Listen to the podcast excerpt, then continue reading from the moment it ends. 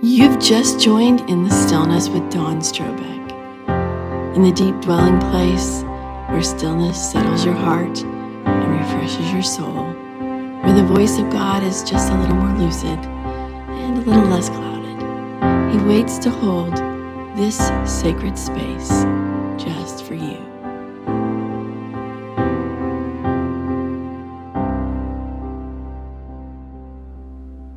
Welcome back to In the Stillness with Dawn Strobeck, and this is the Christmas edition. Today, I have a good friend with me, Amy Brady. What can I say about this lady?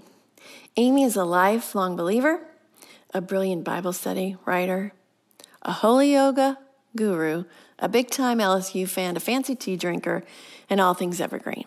She's been in my life for quite some time, maybe 10 years or so, and I have found her to be as deep as she is funny. Her love of life is contagious, and her quest for a contemplative, intentional experience with Jesus is always brewing. Listen in as she shares her vivacious spirit with you. Hi there, my name is Amy Brady with Evergreen Soul Wellness, and I have been asked by Dawn to share with you an excerpt from my Christmas devotional, Away in a Manger. Dawn and I go way back.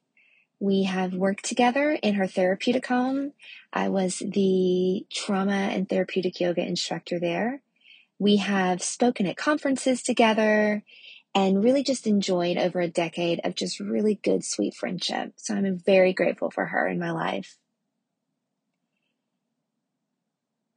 Micah 5 4 and 5.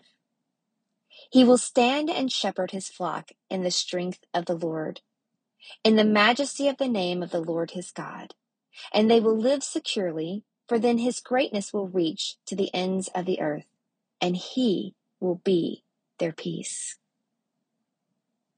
As the heaven born Prince of Peace, Jesus Christ has been declared the sovereign ruler of the universe. He's heaven born because he left his home to be placed in the womb of a virgin. He's Prince of Peace because Isaiah 9 6 tells us this title was part of his mission to earth. He's sovereign because he is the Lord and he does as he pleases. Daniel 4:35. He's ruler because he is a heavenly monarch and he rules with a supreme authority. With titles such as ruler and prince, we can glean that Jesus Christ is to be our leader. He is the captain of the ship, the boss, the CEO, the supervisor, and the head of the household. He wasn't sent to this earth to follow us. He was sent to this earth to be followed. Matthew 16:24 reminds us what Jesus says concerning this. If anyone would come after me, he must deny himself and take up his cross and follow me. In order for Christ to lead us, we have to be willing to be led. You know the old adage you can lead a horse to water, but you can't make him drink. It's true with horses, and it's true with humans as well. Jesus is overly qualified for the job of leading your life. His qualifications are not the issue, though. The issue is whether or not we will allow him to have the job of leading us.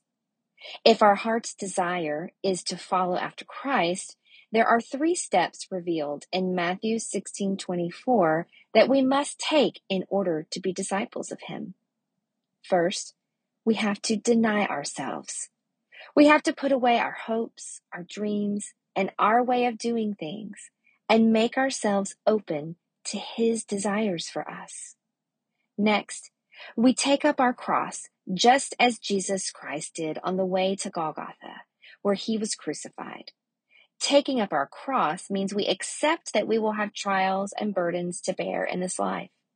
And just as Jesus Christ endured the cross for the joy set before him, and we are that joy, we endure a life of difficulty, bearing in mind that Jesus is the joy set before us.